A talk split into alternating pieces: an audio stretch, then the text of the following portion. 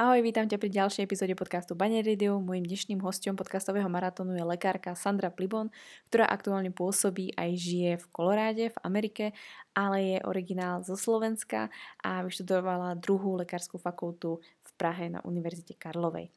So Sandrou sme sa dneska bavili nielen o konvenčnej alebo konvenčnom prístupe medicíny, ale hlavne aj o tej funkčnej medicíne, ktorú sa začala sama venovať pred pár rokmi ktorú vlastne ako doplňa ako svojmu štúdiu, ktoré pôvodne vyštudovala. A bavíme sa hlavne na tému v dnešnej epizóde, na tému stres, ako stres vplýva na naše orgány, na naše telo, na našu imunitu a čo preto urobiť, aby toho stresu bolo menej a ako skutočne ten stres eliminovať zo svojho života v tej praxi a ako to brať tak trošku vážnejšie.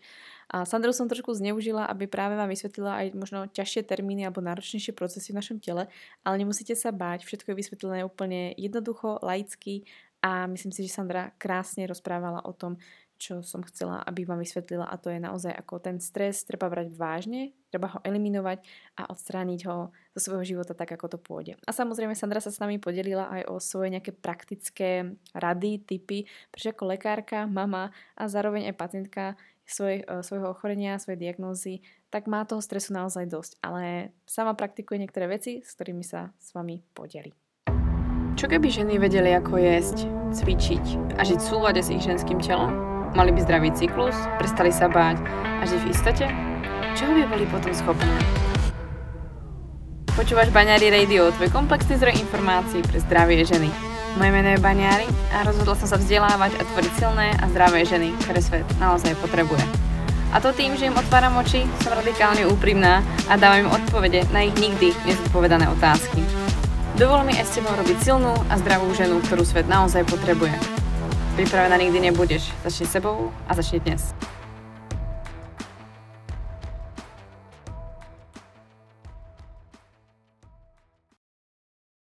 Ahojte, vítam vás pri ďalšej epizóde podcastu Baňary Radio. Ja tu mám ďalšieho hostia. Mojím dnešným hostom je až host ďalekého Koloráda, a doktorka Sandra Plibon, ktorá je nielen doktorkou, ale aj mamou a hovorí o sebe, že samozrejme aj pacientkou. Ahoj Sandri, moc ťa vítam a ďakujem, že si prijala pozvanie. Ahoj, ďakujem za pozvanie. A ja som si Sandru pozvala e, z viacerých dôvodov. Samozrejme, e, keď môžem sa dať do kontaktu s niekým, kto je v medicíne alebo kto robí lekára, tak e, je pre mňa až blbosť to ako keby nevyužiť a moc rada využijem vlastne nielen znalosti, ale aj rada predstavím ženám, ako to naozaj funguje v našom tele a možno, možno odbornejšie a zároveň laicky prepojiť to, čo sa vlastne deje s našim telom a hlavne v tom smere, v tom ženskom zdraví, v tom, ako to v našom tele funguje. A Sandra sa venuje samozrejme veľa témam, ale myslím si, že čo som aj ja spozorovala poslednou dobou je naozaj téma stres a ako sa vlastne prejavuje stres na našom tele, čo sa s nami deje. A myslím si, že my ženy obzvlášť máme veľmi vysokú dávku odolnosti voči stresu, čož e, občas alebo často nám nerobí dobre a myslím si, že by bolo fajn sa o tom rozprávať viac, poukazovať, že nám viac, že naozaj ten stres to nie je len niečo, čo každý hovorí, že by sme mali znížiť, ale skutočne niečo s tým robiť.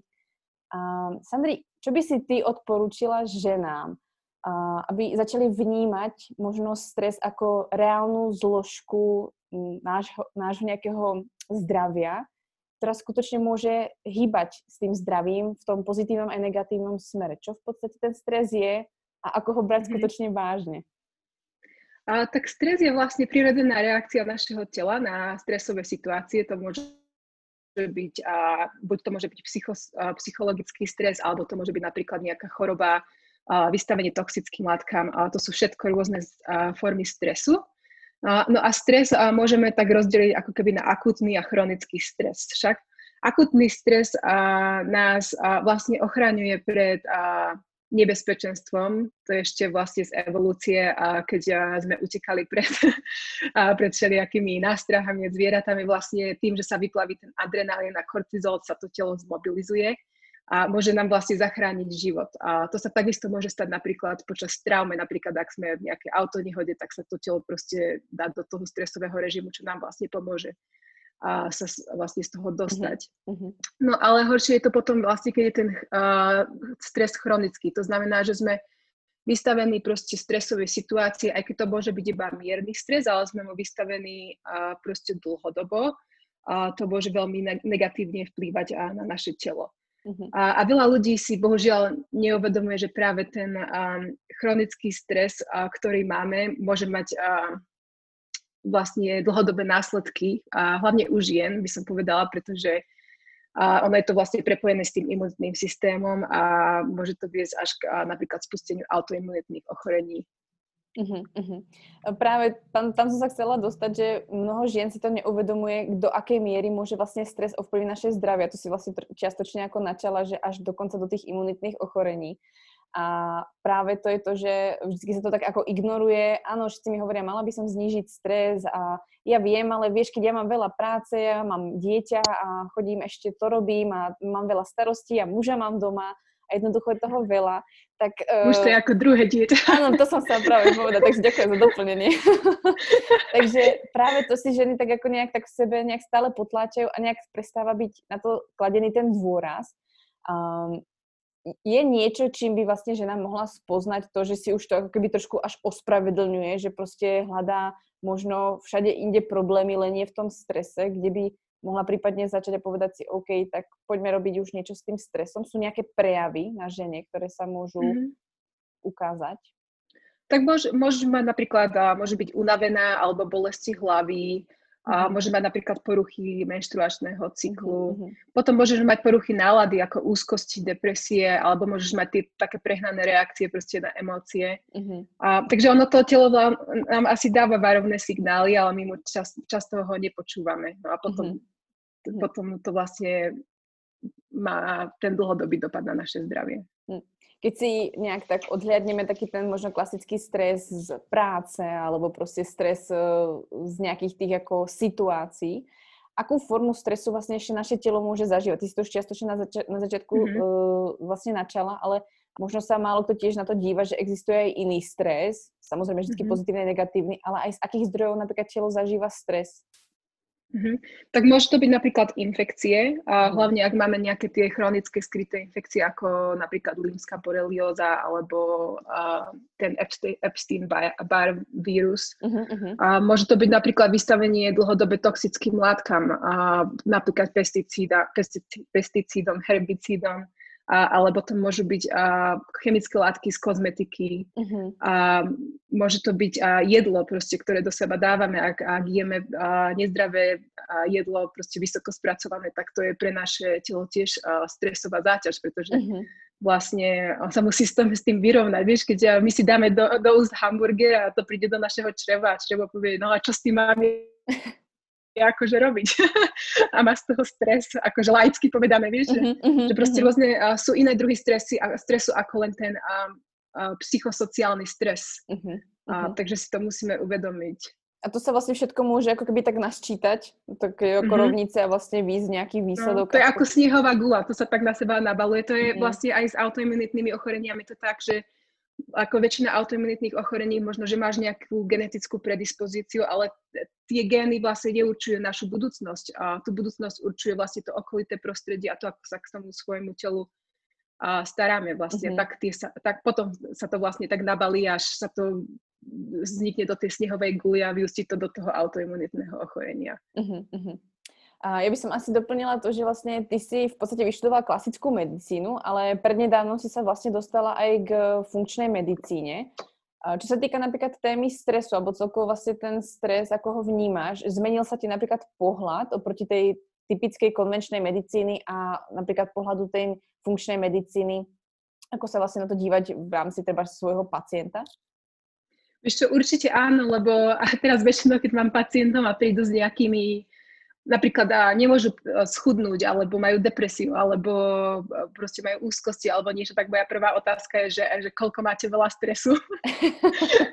Takže určite áno, pretože ja som si to predtým tak neuvedomovala, že ten stres môže mať až taký veľký dopad proste na naše mm-hmm. zdravie, ako má.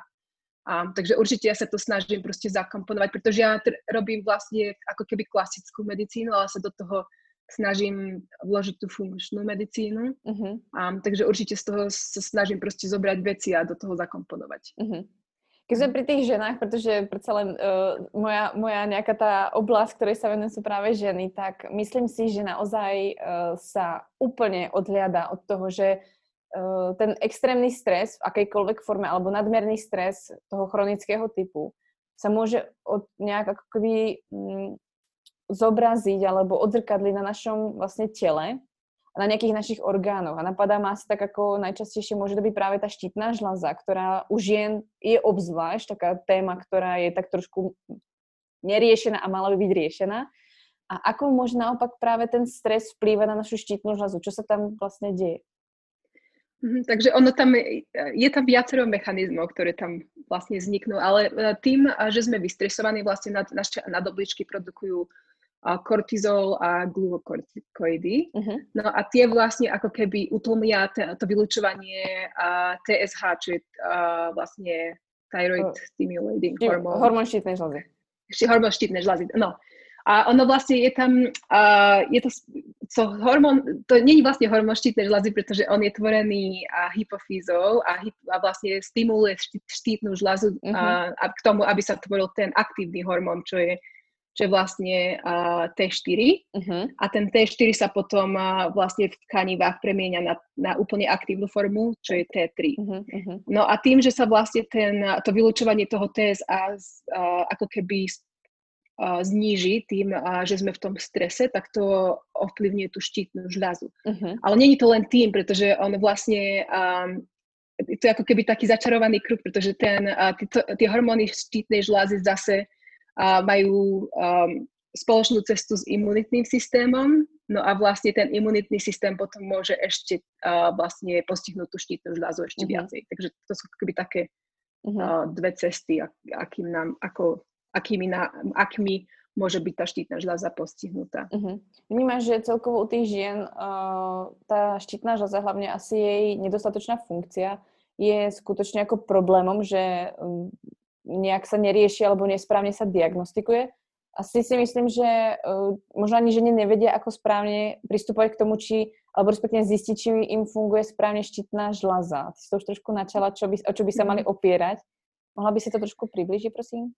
Mm-hmm. Ono je to tak, že vlastne keď my robíme uh, v klasickej medicíne rozbory krvi, tak uh, meriame iba ten TSH, ten hormón, proste, ktorý je vylúčovaný hypofízou, ale ten nám od tej funk- funkcii štítnej žľazy veľa toho nepovie. Takže mm ono by sa mali merať aj tie ako uh, FT4, FT, F, FT4 a FT3 hormóny, aby sme mali lepšie proste, ako keby lepší obraz o tom, ako tá uh-huh. štítna žľaza funguje. Pretože s tým TSH tam je taký problém, že uh, tam je veľmi vysoká škála uh, od akože, ktoré hodnoty sú normálne. Proste je to od nejakých 0,4 do 4,5. Uh-huh. Takže to máš vlastne akoby 100, 100 násobné navýšenie tej hodnoty. Uh-huh, uh-huh. Um, takže my by vlastne vo funkčnej medicíne chceme tú hodnotu mať trocha nižšiu, proste od, možno od, od toho 0,4 až do 2, možno 2,5. Uh-huh. Um, pretože veľa ľudí už keď má tú hodnotu napríklad 4 alebo 4,5, tak už proste majú príznaky toho subklinického uh, vlastne hypotyreodizmu. Uh-huh, a, ale sa to nelieči proste. Uh-huh, uh-huh. A, a to môže mať vlastne dlhodobý dopad na naše zdravie, ak sme v chronickom stave hypotyreózy. Takže mali by sa vlastne kontrolovať aj tie, tie ďalšie hormóny a potom mali by sa tiež robiť aj protilátky vlastne proti štítnej žľaze, čo je vlastne ako keby screening na tú Hashimotovú uh-huh, uh-huh. A, chorobu. Uh-huh. Uh-huh. Ja som práve počúvala, myslím, že nedávno nejaký podcast, kde sa vlastne uh, práve o tejto štítnej žľaze a celkovo o Hashimoto vlastne ochorení hovorilo, že častokrát sa e, diagnostikuje buď moc, alebo niekedy extrémne vôbec a nebere sa vôbec v potaz, odkiaľ vlastne ten človek pochádza, že sa vlastne nebere v potaz to, že treba e, v našom okolí pochádzajú ľudia práve treba z doby, kedy treba zažili koncentračné tábory, zažili obrovské stresy a jednoducho nepríjemné mm-hmm. situácie, ktoré mohli byť nejak prenesené a vlastne mohli ako keby geneticky predispozíciu dať tomu človeku, že sa fun- tá funkcia štítnej žľazy môže byť znížená alebo narušená a uh-huh. práve tie ženy častokrát nedostávajú úplne správnu diagnózu a možno sa to práve ešte treba s tým, že otehotnejú, sa to ešte vlastne niekedy v tehotenstve mhm. prejaví uh-huh. oveľa, oveľa viac. Mm-hmm, určite, niekedy... alebo po tehotenstve väčšinou uh-huh, sa tá uh-huh. hašivotová hej, choroba uh-huh. spustí. Ale ono to vlastne súvi, súvisí aj s tými našimi nutrientami, pretože napríklad, ako si spomenula, tí ľudia v tých koncentračných táboroch, a oni boli vlastne uh, dlhodobo um, vyhľadovali, podvýživení? Uh, malnourished, tak, uh-huh, vyhľado, vyhľadovaní, takže oni nemali vlastne nejaké makro, akože makronutrienty, možno mali nejaké, ale mikronutrienty pochybujem, že mali nejaké vitamíny D a selen a, a jód a také uh-huh, proste uh-huh. mikroprvky, ktoré potrebujeme pre tú štítnu žľazu. A, a to môže vlastne súvisieť potom aj s tým tehotenstvom, lebo tam sa vlastne tie vlastne, vlastne uh, naše mikronutrienty idú skôr tomu proste bábetku ako nám. Uh-huh, uh-huh. A takisto potom po pripojení. Plus ešte vlastne pôrod ako taký je veľmi stresujúca udalosťou v ženskom živote. Takže uh-huh. to môže ovplyvniť tú štítnu žľazu tiež. No a potom máš ešte deficit spánku k tomu. Uh-huh. Takže to sa ti tak navalí, vieš, že proste keď máš na tú genetickú predispozíciu, tak pra- práve preto sa to potom vlastne tehotenstve spustí. Hmm. Ty si v jednom článku krásne povedala, bola tam vlastne taká titulka, že uh, pre, myslím, že niečo v tom zmysle, že pokiaľ chce, aby mama bola spokojná alebo šťastná, musí myslieť aj na seba, alebo niečo také, že vlastne naozaj si i mama musí nájsť čas na seba, aby vlastne to dieťa bolo spokojné, alebo celkovo to zdravie mm. i tej matky sa vlastne udržalo. Ty si matkou, takže môžeš hovoriť za seba.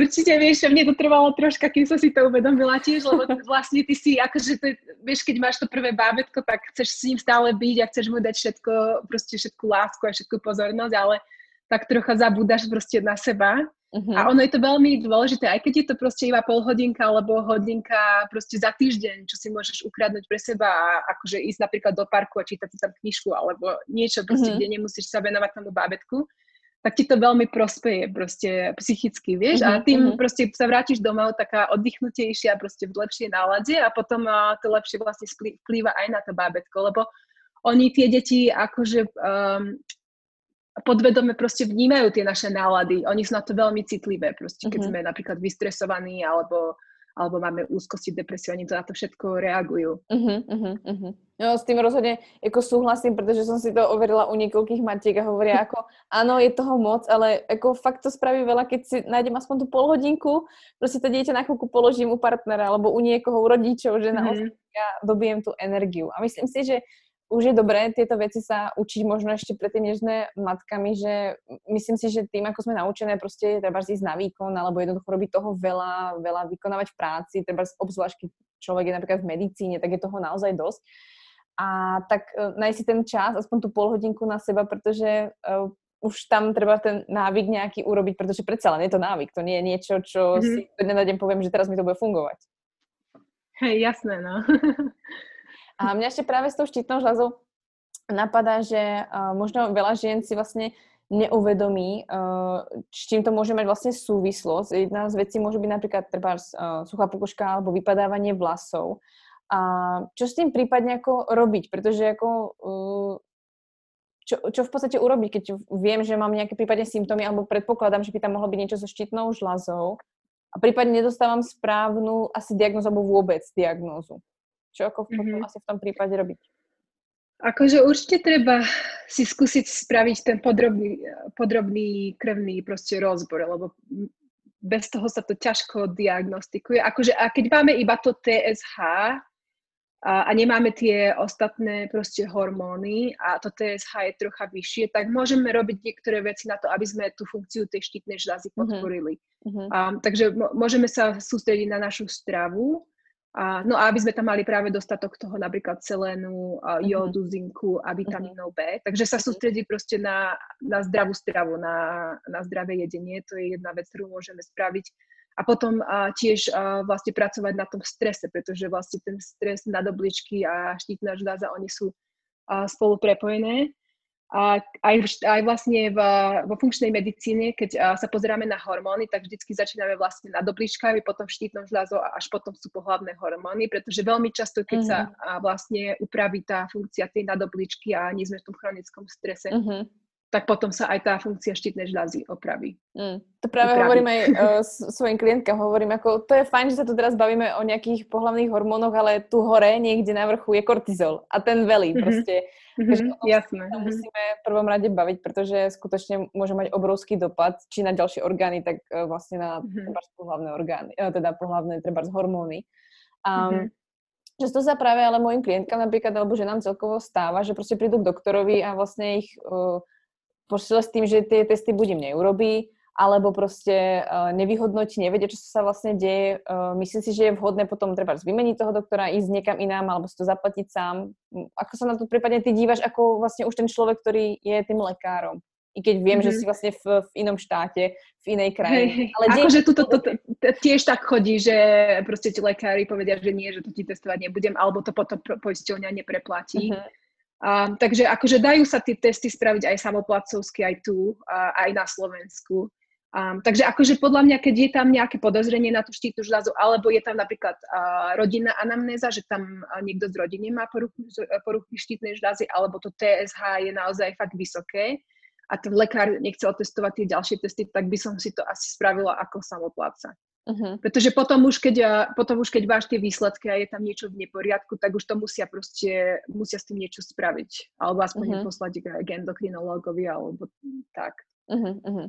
Mm-hmm. Rozhodne s tým ako súhlasím, že uh, mnoho žien to treba zdáva, alebo nestojí si za tým, že nechce vedieť, alebo nechce, skôr sa bojí vedieť vlastne, uh, alebo urobiť nejaké tie kroky k tomu, aby sa vzopreli, alebo proste žiadali skutočne na čo majú právo mm-hmm. a prípadne vyhľadať iného lekára, ísť niekam ďalej, prípadne to trošku zobrať do vlastných rúk, pretože m, neviem, ako to máš u svojich pacientov, alebo ako si to vnímala kedysi, možno, možno teraz už tak nie že častokrát vlastne uh, preberáme alebo dávame tú zodpovednosť za seba, za to svoje zdravie niekomu inému, než by sme sami sa mm-hmm. trošku keby v tom pohrabali, čo by tam... Mm-hmm. Samozrejme, ne, nehľadať na Google všetko, pretože tam nájdeme väčšinou smrť alebo rakovinu. Tam je to vždy ako najhoršie, čo môžeme nájsť. Ale skutočne sa informovať, aby som vedela vlastne, o čom mi ten lekár rozpráva.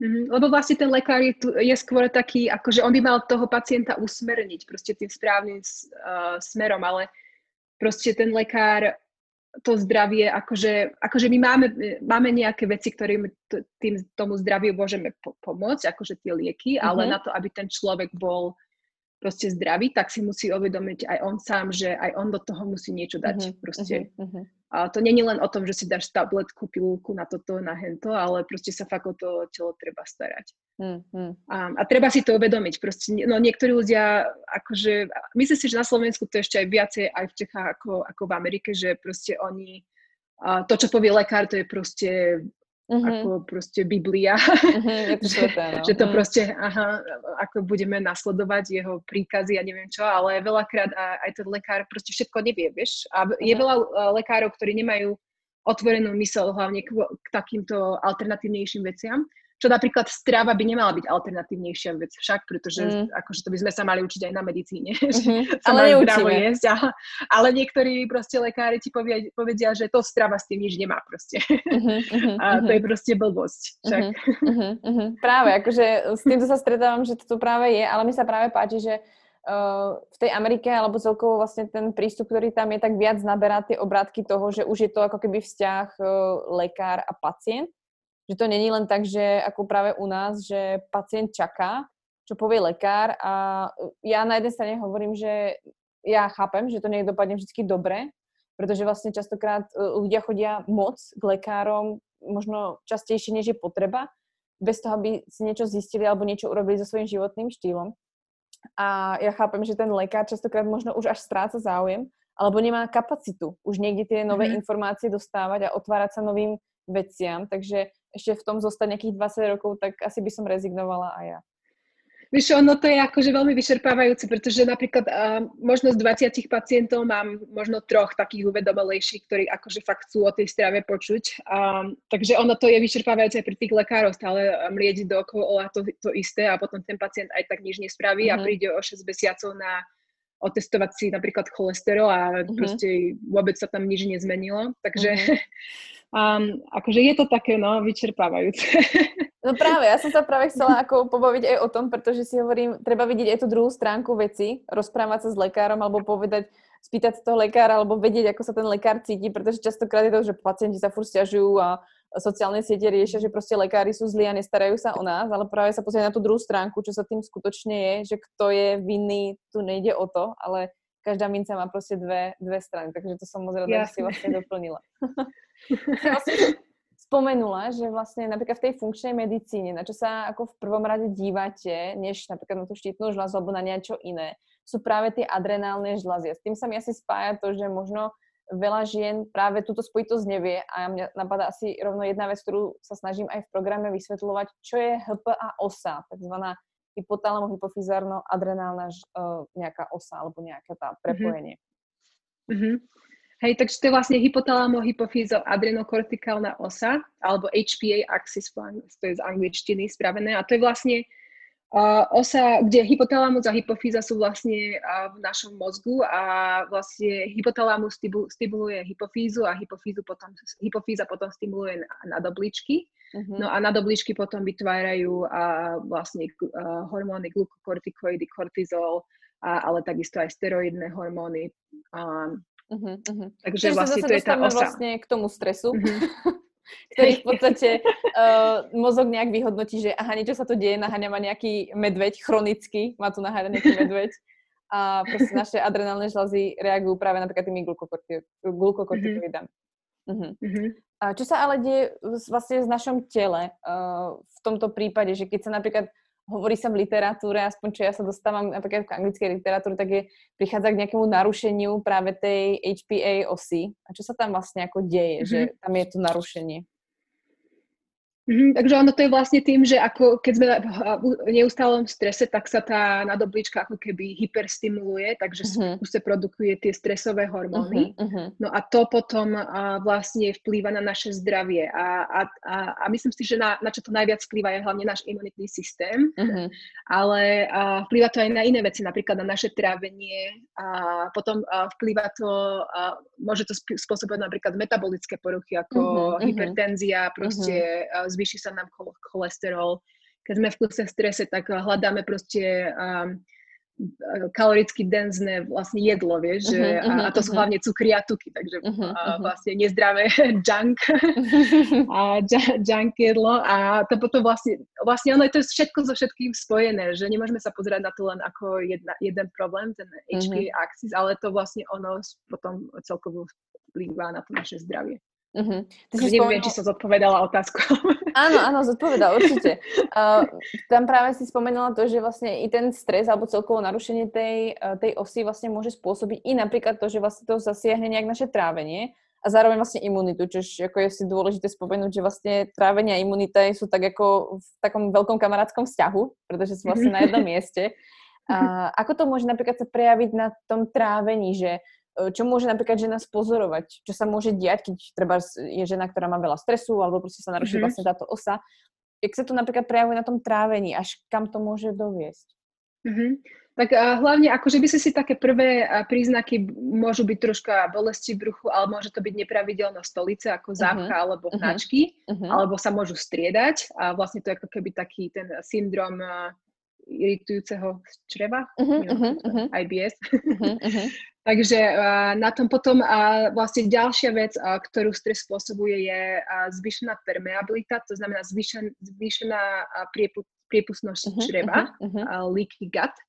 A, no a to vlastne môže spôsobovať endotoxémiu, to znamená, uh-huh. že cez ten leaky gut, cez uh, to črevo sa do našeho krvného systému dostávajú látky, ktoré tam nemajú byť uh-huh, a, a uh-huh. potom vlastne to telo naše na to reaguje. Uh-huh. A, a môže to od tým oslabiť imunitu, takže môžeme mať akože väčšiu predispozíciu na napríklad prechladnutia alebo uh-huh. také proste banálne ochorenia. Uh-huh. A niektoré ženy, ktoré sú v strese, tak sú v kuse choré proste, uh-huh. stále majú nejaké nadchy, chrípky uh-huh. a, a také veci. No a vlastne a tým, že to uh, postihuje naše črevo, uh, postihuje to aj vlastne náš uh, nervový systém, pretože veľa neurotransmiterov je práve uh, vlastne sprave, vyrobených v čreve, a, takže to môže viesť napríklad k depresii alebo uh-huh. nespavosti, k úzkostiam. Uh-huh. Uh-huh. A, takže to je tak všetko so všetkým prepojené. Práve, a to sa mi ako páči. V medicíne tá... nikdy je len jedna vec, vieš, že Áno, to, že to mi vlastne práve ako... vadí, že hmm. na tej klasickej medicíne, že tam má, že oh, nedá sa ti spať, tu si zober tabletku, Stilnox, vieš, a ono to popri tom môže súvisieť s niečím úplne iným. Práve, a nemusíme to riešiť liekami. To, sa mi, to som práve chcela povedať, že sa mi ako páči, že vlastne prepáš tieto dva svety, že sa neodvolávaš, že potrebáš iba na funkčnú medicínu alebo iba na tú hmm. konvenčnú, že vo veľa veciach to zase i tebe otvorilo asi oči i pomohlo asi do praxe vlastne s pacientami. A práve ak si spomínala vlastne to, tú, tú priepustnosť toho čreva a podobne ten leaky gut, tak uh, mám pocit, že stále je to taká ako téma, obzvlášť tu asi ešte, ktorá proste není úplne ešte ako keby úplne akceptovaná alebo prijatá, že sa tam môže niečo diať, čože ako asi chápem, že to chce nejaký čas. Ale zase začína sa tu hovoriť viac o mikrobiome, než o tom, že by sme tu mali nejaké mm-hmm. narušené čreva a ich vlastne bariéru mm-hmm. alebo tú stenu. Viac sa hovorí mm-hmm. práve o tom mikrobiome. Uh, ako sa vlastne uh, dá spojiť práve tá priepustnosť toho čreva a to, že tam ten mikrobióm je narušený? Čo sa tam vlastne deje? Pretože ten mikrobióm má nejakú mm-hmm. funkciu. Ono akože celkovo ten stres a, ti môže úplne zmeniť a, mikrobióm. Mikrobióm by mal byť v balanci proste dobré a zlé a uh-huh. mikroorganizmy. Uh-huh. A, no a tým vlastne, keď sme v strese napríklad ne, nejeme zdravo alebo a, proste sa nejakú tam, nevhodnú tie, stravu. Uh-huh. Uh-huh. Áno, napríklad máš nejaké deficity potom tých vitamínov, nutričných uh-huh. látok, tak to ti môže všetko viesť k zmene a mikrobiomu. Uh-huh, uh-huh. Ono ešte aj vlastne ten stres ti môže napríklad uh, pôsobiť na uh, kyselinu chlorovodíkovú, ktorá sa uh-huh. ti tvorí v žalúdku, uh-huh. môže jej mať napríklad nedostatok alebo prebytok no a potom to, uh, ty, to jedlo sa netrávi správne, ide do našeho čreva a môže to spôsobiť tú dysbiózu, to znamená uh, proste nerovnováhu medzi tými dobrými a zlými uh-huh, mikroorganizmami. Teraz ma úplne napadol taký ten klasický prípad, uh, vlastne keď si zoberieš, že ženy bývajú napríklad pred menštruáciou také nepríjemné, alebo majú také veľký výkyvý nálad, alebo uh, poznáme proste také situácie, kedy ženy sú fakt až také ako až protivné a podobne, mm-hmm. tak uh, môže to treba práve ako vychádzať z toho, že to trávenie je narušené, to, že treba tá žena skutočne má ten životný štýl, hlavne to stravovanie nastavené tak, že by šiel ako keby v prospech ňu, že by žila v takom súlade, pretože keď si predstavím, ako ženy sa bežne stravujú, tak je to veľmi malé porcie, uh, občas mm-hmm. niečo zobnem uh, na rýchlo, aby som niečo stihla, rýchlo v aute sa prípadne najem a tam si tam jednu, druhú, tretiu kávu, aby som to zvládla. A vlastne ešte nemám energiu, ale jesť nemôžem, lebo náhodou by som pribrala. Uh, vidíš tam nejaký zásadný problém? Nie, niekoľko problémov. Tak a akože, vieš, keď máme takéto problémy, ako napríklad ten pre, predmenštruačný syndrom, že fakt akože tá, máme tú náladu zlú, alebo máme proste depresiu, alebo sme také podráždené, uh-huh. tak sa treba sústrediť na protizápalovú stravu určite, pretože si myslím, že keď máš v tom tele zápal, tak ti to len podporuje proste tú nerovnováhu. Uh-huh. A, takže by som vylúčila proste niektoré veci, ktoré sú také protizápalové ako lepok a mliečne uh-huh. výrobky, mhm. cukor. Uh-huh. A, a to veľakrát veľmi pomôže. No a s kávou je veľký problém. Oh, ďakujem. káva, a, káva HPA, Axis, to sú, nie sú kamaráti, takže kávu by som určite e, obmedzila na možno jedenkrát denne ráno, určite uh-huh. nie po obede, uh-huh. pretože to nám úplne môže, e, káva, čo robí, ona vlastne nám uh, ten kortizol zvyš, zvyšuje, takže to uh-huh. ešte vlastne stresuje viacej proste aj tú nadobličku. Uh-huh. Um, takže fakt by sa mala proste limitovať možno iba raz uh, za deň ráno, alebo možno, že iba zo párkrát uh, týždenne, ale určite by som uh, nepila espresso 10 krát denne a kávičku. Teraz si veľa, že nám zničila priebeh života. akože ja viem, ja som tiež uh, bola kávičkár predtým, keď som si neuvedomila, že to vlastne vôbec nie pre mňa. Dobre, no a ešte s kávou je ešte taký problém, že a veľakrát káva je, obsahuje mykotoxíny, pretože uh-huh. tým, ako oni vlastne tú kávu, tie kávové zrná skladujú, a tak asi proste 98% kávy, ktoré my pijeme, je proste kontaminovaná týmito mykotoxínmi, čo je uh-huh. ďalší stresor pre naše telo. Takže a to je vec, ktorá sa čaká na Slovensku nehovorí. Takže toto sú iba témy, ktoré sa rozprávajú v Amerike. Takže ďakujem za doplnenie veľmi aktuálnej situácie. Práve, že málo kto sa zamyslí nad tým, že treba z Starbucks je ako rýchly, uh, dostupný, i keď cenovo úplne nie, ale nejak je dostupný, to vyzerá to fancy, mm-hmm. či uh, rôzne iné vlastne spoločnosti, ale bohužiaľ tá káva není správne spracovaná a uh, o jej kvalite by sme mohli diskutovať hodiny. Takže mm-hmm. naozaj ako i nad takou ako banalitou toho napríklad, čo mm-hmm. pijeme, sa zamyslieť. Um, Mm-hmm. no a ešte v tých Star, Starbucksoch, uh, mm-hmm. tam máš niektorých tých uh, drinkoch, tam máš 50 gramov cukru. Áno. A 3 deci mlieka. ale, Takže... ale to je preto, aby tá káva chutila nejak, pretože my sme vlastne potom prišli na to, že tú kávu by si samú o sebe úplne nevypila. Hej, oni akože fakt, keď chceme tú kávu piť, uh, tak musíme sa zamyslieť nad tým, že prečo ju pijeme. Pijeme ju, pretože sme stále unavení, akože nám dodáva energiu, alebo pijeme ju preto fakt, akože aby sme si ju vychutnali, pretože niektorí ľudia tú kávu fakt majú radi. Takže uh-huh. keď akože fakt pijeme tú kávu na to, že, že proste máme z toho potešenie, tak by som sa sústredila na to, aby tá káva bola kvalitná. Uh-huh. Ak pijeme tú kávu na to, aby nám dala energiu, aby sme neboli unavení, tak tam je niečo zlé proste. Pretože uh-huh. my by sme tú kávu nemali vôbec potrebovať na to, aby sme mohli počas dňa fungovať. To rozhodne, s tým ako mhm. súhlasím, že nič sa nestane, keď ten človek e, pár dní nepije kávu, ba naopak, niekedy mhm. môže získať. To je také milé prekvapenie, ktoré nikto nečaká, ale deje sa to. A mňa práve napadlo e, s tým, ak sme sa bavili o tej káve a celkovo o tých tekutinách, tak ma ešte napadá práve to, že si možno asi i ženy neuvedomujú vlastne i napríklad celkovo nad kvalitou tekutín, ktoré do svojho tela dávajú, e, ktoré si myslím, že berú tak, že napríklad uh, síce kohútiková voda na Slovensku v Čechách asi bude na tom lepšie ako v Amerike, rozhodne, alebo niekde v, určite. v Londýne, ale myslím si, že stále, uh, alebo už sa dostávame do toho obdobia, kedy to už není úplne ako fajn a o nejakej ako panenskej kvalite našej vody nemôžeme už úplne hovoriť. Um, mm-hmm.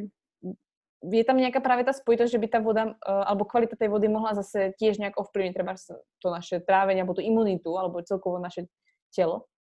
Určite áno, lebo hlavne proste kohutiková voda, ona, by, ona akože je, určite ju nejako kontrolujú na nejaké ťažké kovy a, a také veci, ale tam sú proste dané určité normy na tie ťažké kovy, ale uh-huh. to, mhm. čo je, to, čo je norma, môže byť pre niekoho už úplne vysoká toxická dávka uh-huh. a môže uh-huh. na to reagovať.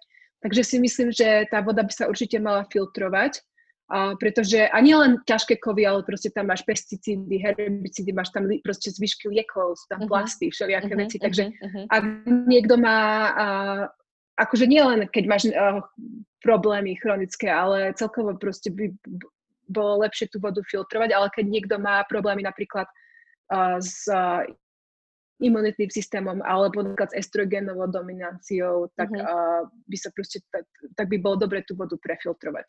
Uh-huh. Teraz si povedala také cudzie slovo, na ktoré som sa práve chcela spýtať, uh, práve tá estrogenová dominancia. Ja párkrát ako u seba tiež spomínam, alebo keď vlastne sa k nej vyjadrím, tak častokrát sa ženy pýtajú, čo to je, čo to znamená. Teraz vlastne, keď som mala mm-hmm. príspevok o silnej menštruácii, tak uh, také niečo ako nadbytok estrogénu je až ako keby zvláštne, pretože sa častokrát uh, ženy stretávajú skôr s tým, no viete, máte nedostatok estrogénu, nemôžete mať menštruáciu. Ale nikto sa uh, nezamýšľa, alebo málo kedy sa hovorí aspoň u nás o tom, že by toho estrogenu mohlo byť v tele viac a mohol by mm-hmm. spôsobovať treba silnejšiu menštruáciu, bolestivejšiu menštruáciu, či zrazeniny a podobné veci. Čo to v podstate tá mm-hmm. estrogenová dominancia je a prečo sa vlastne deje? Povedzme u tých žien, nebudeme sa venovať mužom. Mm-hmm, jasné. A, no ono vlastne estrogenová dominancia môžeš ju tak roz, ako keby rozdeliť na dva podtypy, akože buď máš toho estrogénu viacej, pretože si toho telo, toho, ten estrogen proste tvorí viacej, alebo mhm. ho môžeš bať relatívne viacej. To znamená, relatívne k progesterónu máš toho estrogénu viacej, ako keby uh-huh. v tom pomere. Uh-huh. A, no a keď máš toho estrogénu a, relatívne viacej, tak a, môže sa to prejaviť a, rôznymi symptómami, napríklad tým predmenštruačným syndrómom uh-huh. alebo bolestivými a, prsiami, ťažkou uh-huh. menštruáciou uh-huh. a, a my, myslím, že je migrény zrovna to spôsobuje. Migrény, áno, bolesti hlavy, určite. Mm-hmm. Potom a môže to byť takéto proste na, nafúknutie. Mm-hmm, proste mm-hmm. Takéto extrémne nafúknuté brúško, ktoré mm-hmm. vyzerá, keby som bola v nejakom už mesiaci mm-hmm. a není to skvelá poznámka. mm-hmm. Čo sa vôbec ako v tele deje, že dovolí, aby som mala toho estrogénu viac? Ono, tie vajčníky si to nejak neurčia, alebo akože, čo sa tam vlastne stane, že sa to ja objavuje si, u žien? Ja, akože je to vlastne spojené s tým, že my sme tomu estrogénu, estrogénu vystavené proste z vonkajšieho prostredia. Mm-hmm. Že to mhm. není len to, že to naše telo si ten estrogén uh, produkuje, ale vlastne ten estrogén dostávame uh, vlastne do seba ako keby z vonkajšieho prostredia, čo môžu byť uh, fitoestrogény alebo xenoestrogény. Fitoestrogény ako napríklad soja uh, mm-hmm. vlastne ti zvýšia mm-hmm. estrogén a mhm. xenoestrogén to môžu byť napríklad presne tie pesticídy alebo herbicídy, a potom a chemické látky, ktorými sme my vystavené, napríklad kozmetika, uh, make-up uh, obsahujú uh, tzv. Disrup- disruptory endokrinného mhm, systému uh-huh, uh-huh, uh-huh. a môžu tým vlastne zvýšiť ten estrogén. A potom alkohol uh-huh, uh, uh-huh. zvýši estrogén. Takže žiadne víno na večer. A t- no, nie každý deň, ale raz za čas. Takže už napíšli o kávu, o víno, super. Ale, ale maximálne 150 ml. Potom ešte ďalší problém je vlastne s tým trávením a estrogénom, napríklad keď majú, keď proste nemáš správnu elimináciu, a to znamená, máš napríklad zápchu, Uh-huh. A, tak tým sa ti vlastne ten estrogen môže, a, pretože estrogen sa vlastne eliminuje a, tým tráviacím systémom, sa vylúči uh-huh, proste uh-huh, uh-huh. stolicou, ale keď máš zápchu, tak ti tam ten estrogen sedí a vlastne sa ako keby znova uh-huh. streba, takže aj to môže k tomu a, prispieť. Uh-huh. Ešte ma napadá, že vlastne, že sa to môže objavovať práve u žien treba s, s nadbytkom tuku v tele alebo s nejakým zvýšeným uh-huh. množstvom tuku, ale není to pravidlo, samozrejme. Uh-huh. Uh, není to pravidlo ako kedysi. Um, Myslím si, že sa dotkla asi veľmi dôležitého bodu, o ktorom sa taktiež moc nerozpráva. Je to taká veľmi intimná záležitosť pre ženy to je pravidelná stolica. Pretože uh, myslím si, že nie je žena, ktorá by sa nestretla s tým, že proste buď má zápchu alebo naopak zase hnačky, ktoré sa vlastne dejú, ak sa nám menia samozrejme aj hormóny, ale celkovo je to ako keby i bez hormonálneho nejakého cyklu celkovo extra téma pre ženy a i tak sa o nej nerozpráva. Ja myslím si, že je veľmi dôležité asi pripomenúť alebo povedať o tom, že tá pravidelná stolica si myslím, že je obzvlášť pre ženy veľmi dôležitá i skrz práve tie hormóny. Ako by vlastne mhm. žena mohla podporiť to, aby pravidelne chodila na tú toaletu, aby tam vlastne nebol s týmto mm-hmm. problém? Tak určite treba piť dostatočné množstvo tekutín, takže mm. minimálne 2 litre vody, a akože mm. podľa mňa veľa žien potrebuje veľa viacej ako 2 litre. Mm. A potom uh, jesť vlákninu. A, takže aspoň 25 gramov vlákniny denne a to mm. hlavne vo forme proste uh, zeleniny. Mm-hmm, um, mm-hmm. Takže to by malo pomôcť. Um, no a väčšinou, no ešte vlastne, keď tam je uh, por, keď sú tam problémy s tou stolicou, tak tam môže byť niečo v neporiadku aj s tým mikrobiomom, môže tam byť uh-huh. dysbióza, uh-huh. ale to už uh, vlastne to už je také, také vedľajšie. Akože najprv by som sa sústredila hlavne na tú životnú správu. Uh-huh. No a ešte pohyb, samozrejme, ten je mm-hmm. potrebný na to, aby si mala mm-hmm. pravidelnú Takže taký ten aktuálna, aktuálna mm-hmm. situácia, že sedíme stále na zadku, pretože uh, zmenil mm-hmm. sa nám trošku režim, tak asi aspoň prestriedať pauzami a ísť na prechádzku, aspoň. Určite áno, áno, mhm, určite. Mm-hmm. Alebo aspoň nejakú jogu, alebo také nejaké stretchingy, pretože to pomôže mm-hmm. vlastne nám Môžeš, uh, myslíš si, pohybať. Uh-huh. Myslíš si, že práve tá nepravidelná stolica alebo problémy s tým vyprázdňovaním u žien je príčinou prípadne ďalších problémov, a prípadne ktorých, alebo či ťa napadá, že by mohlo už žien vlastne spôsobiť nejaké problémy mimo treba menštruačný cyklus, čo môže že nám znekvalitniť ten život? Prečo by sa vlastne na to mali ako pozrieť, že OK, budem si na to dávať pozor, že by to mm-hmm. malo byť pravidelné? Akože e, si myslím, že tá pravidelná stolica to je taký obraz nášho zdravia, to keby mm-hmm. ďalší uh, proste uh, ako sa to povie, vital sign. Áno, vitálny znak, presne toho napadlo. že, by sme, že, by sme sa, že by sme sa vlastne na to mali spýtovať a všetkých pacientov, pretože keď, to, proste keď tam niečo nie je v poriadku, tak uh, akože to črevo pre naše zdravie je veľmi dôležité. Aj mm-hmm. vlastne v, vo funkčnej medicíne sa väčšinou väčšinou začíname ten uh, vlastne workup, akože mm-hmm. sú, to sú, začíname tým, že sa sústredíme proste na to črevo a na tú, na tú tvoju stravu a až potom sa sústredíme na tie ďalšie veci. Lebo keď proste to črevo nefunguje tak, ako má, tak uh, proste to môže spôsobovať ďalšie problémy ako s imunitným systémom. Mm-hmm. Potom môže byť vystavená viacej tým toxickým látkam, ho- mm-hmm. hormonálna nerovnováha. Mm-hmm. Uh, takže to všetko so všetkým súvisí. Uh-huh. Treba z akné ma napadlo, alebo proste takéto problémy, akné, nafúkovanie, no samozrejme. Uh-huh. Uh-huh. Mm, práve, že uh, myslím si, že práve to, že tá nepravidelná stolica ako trápi, trápi to ženy, nafúkovanie, som, som zaliatá, som nafúknutá, ale ako vlastne málo ktorá si prizná, že vlastne tá pravidelná stolica tam nie je niekedy.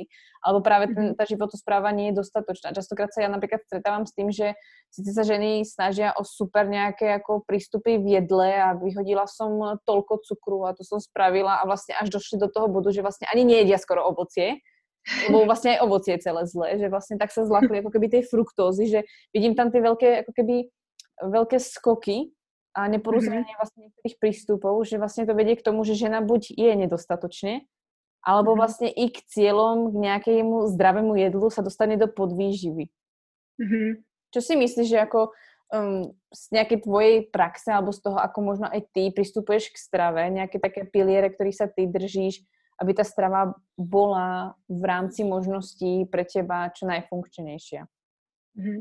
Ono vlastne, keď sa takto vylúčujú potraviny, a ono to má zmysel na začiatku vlastne, keď sa sústredíme na tú životosprávu toho pacienta, tak proste niektoré potraviny vylúčiť, ale mm-hmm. tieto potraviny by sa nemali vylúčovať na dlho, dlhodobo, pretože ona tá strava by mala byť pestrá.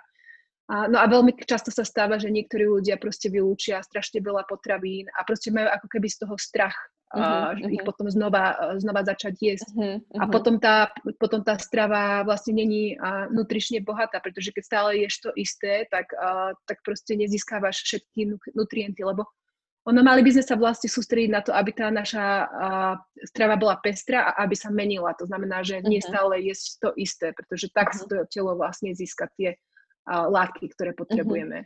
Uh-huh. Uh-huh. Uh-huh. To určite a hlavne ma ako napadá, že fakt keď sa drží človek také tej sezónnosti a lokálnych potravín, tak tam ako tú pestrosť bude ako, uh, dosť mm. mať, pretože naozaj to sa mení, obzvlášť ako v krajinách, kde tie ročné obdobia ako viac nejak sa menia.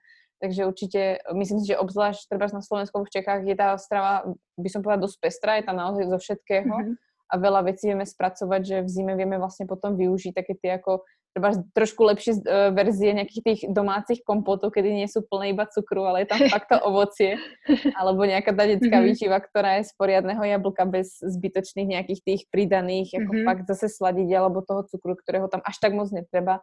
Či napríklad taký vývar, to je také, ako pravím, taká mm-hmm. super potravina, vývar, tak ako mm-hmm, Vývar je, hej, to je, to je perfektné, no. um, ja sa ešte vrátim na chvíľku k tomu stresu, uh, alebo celkovo k tomu kortizolu. A keď vidíš vlastne ich vo svojej praxi, že naozaj toho stresu je v tom živote veľa a sama určite tým prechádzaš, pretože proste si mama uh, žiješ v prostredí, ktoré ti není, povedzme, prirodzené, alebo nevyrastala si v ňom, si proste úplne v inom, ako keby štáte, či v zemepisnej, troš, no šírke ani mhm. nie úplne, ale si v podstate v inom prostredí a ešte vlastne si v tej medicíne máš dosť v podstate veci, kedy sa môžeš vystavovať tomu stresu i ty sama. Uh, mm-hmm. Ako sa ty napríklad ako staráš o seba, aby si ten v rámci možnosti stres mohla mať nižší než kedysi, pretože viem, že to je len stále učenie sa a nie si dokonalá. To od teba nečakám. Ale práve z tvojej nejakej tej praxe v rámci svojich možností, čo robíš? Pretože máš určite hektický mm-hmm. štýl, ale mm-hmm. niečo tam určite ide urobiť.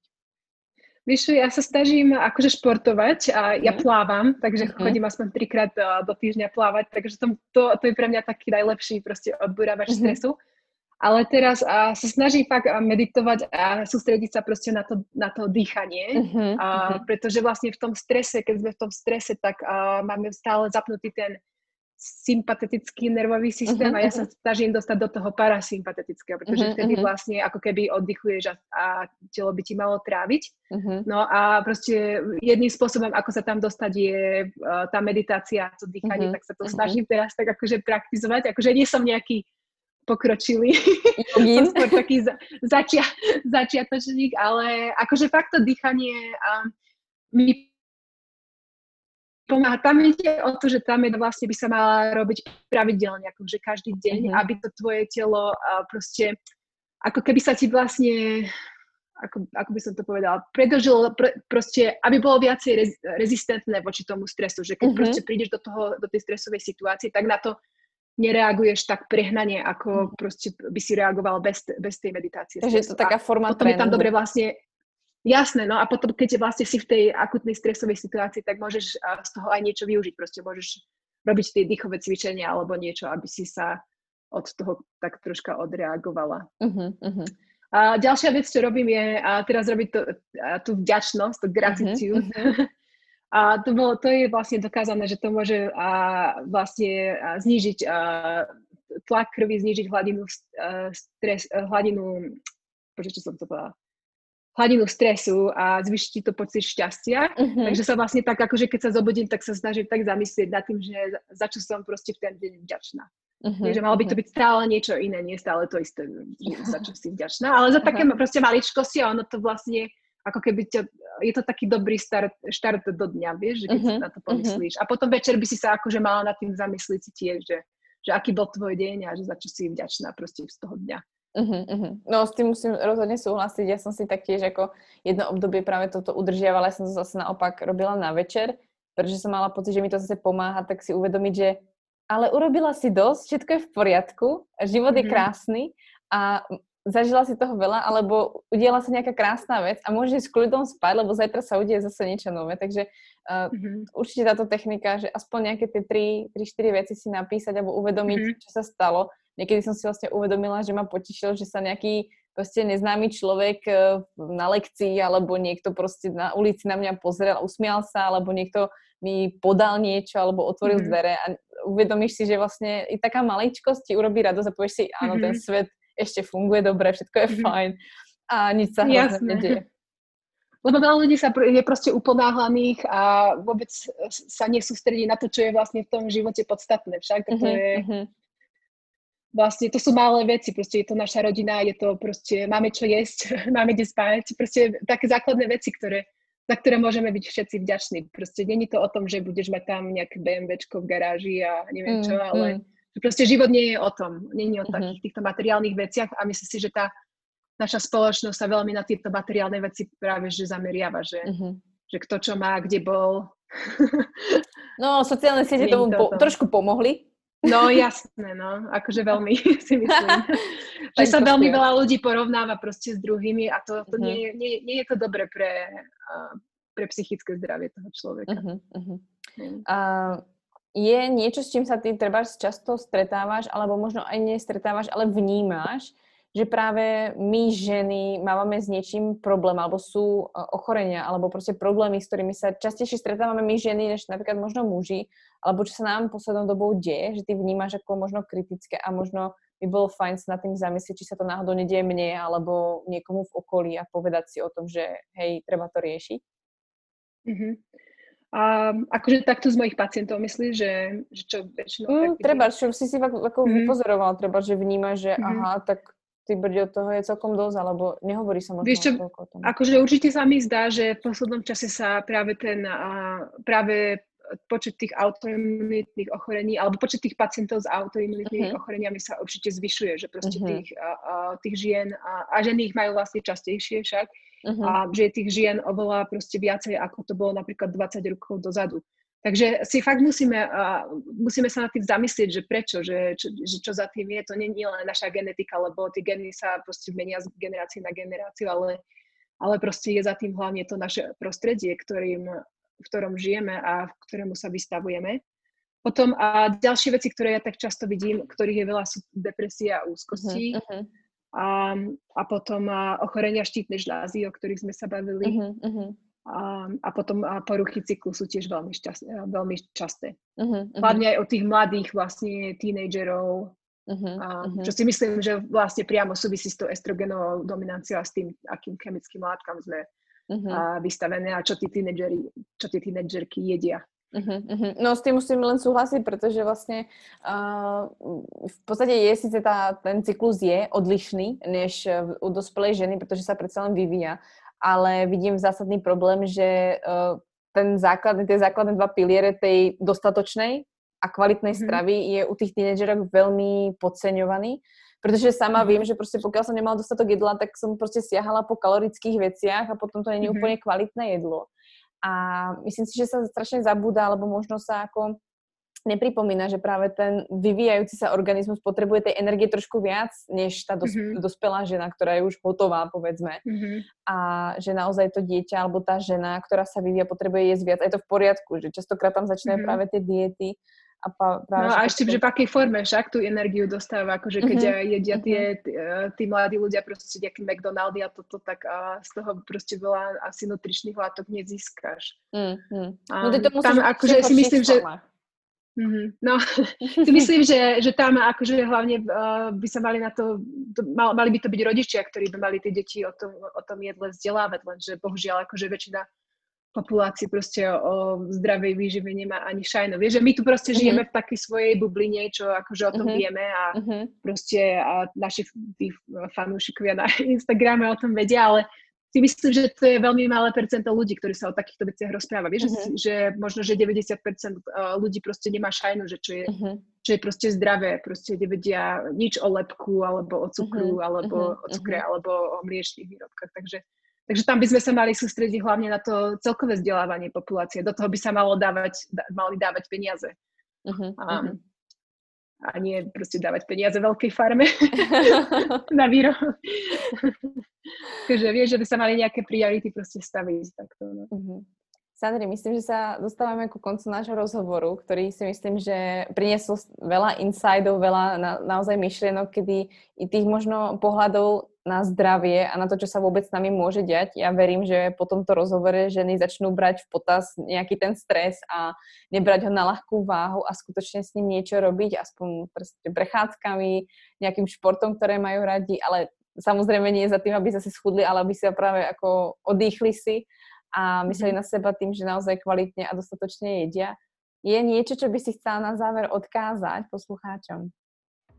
A asi by som povedala toľko, že počúvajte svoje telo, keď vám dáva nejaké výstražné a signály, pretože veľakrát, keď ho, proste to telo nepočúvate, tak to môže dopadnúť zle. Uh-huh, uh-huh. To si myslím, že je úplne výstižné. Sandri, ja ti moc ďakujem, že si prijala pozvanie, že si nám tu zdieľala kus svojej skúsenosti a dúfam, že sa čoskoro zase budeme počuť. A ja ďakujem.